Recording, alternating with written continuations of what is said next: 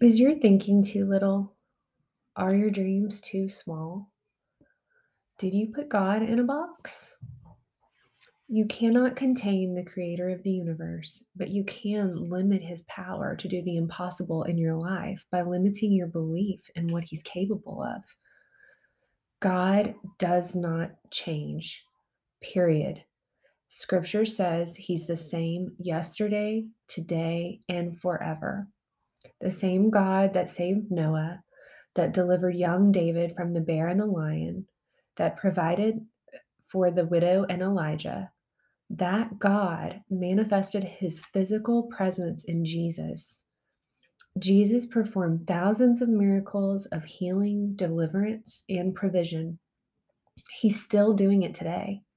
He's still doing miracles.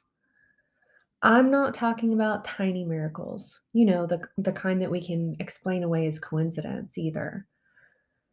If you want to see God do miracles in your life, take him out of your box. Seek him. Just ask. He's a good God and he loves his creation. He loves his kids. He loves you.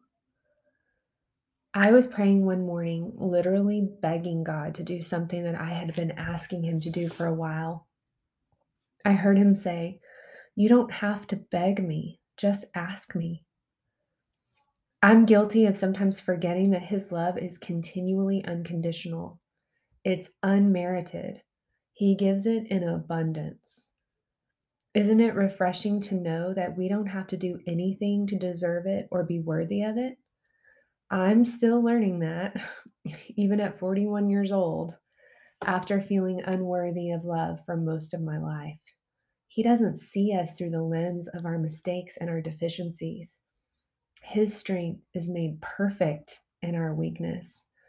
He's looking at us through the eyes of a loving father. Let that sink in for a moment. It doesn't stop there, though. He has good things for us. His word says that He knows the plans He has for us plans to prosper us and not to harm us, to give us a hope and a future. Plans like that can only come from a good God. It's our responsibility to be open and willing to the plans He has for us and to submit to His will for our lives. At one point in my life, I interpreted that to mean that accepting God's plans for my life meant that I had to deal with suffering and lack.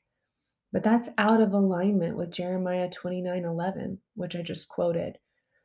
I didn't realize it at the time, but I had put God in a box that I had built for him.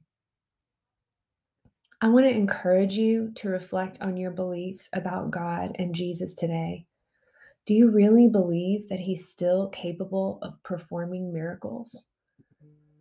Because miracles aren't Bible stories, they're accounts that are meant to build your hope to dare to believe.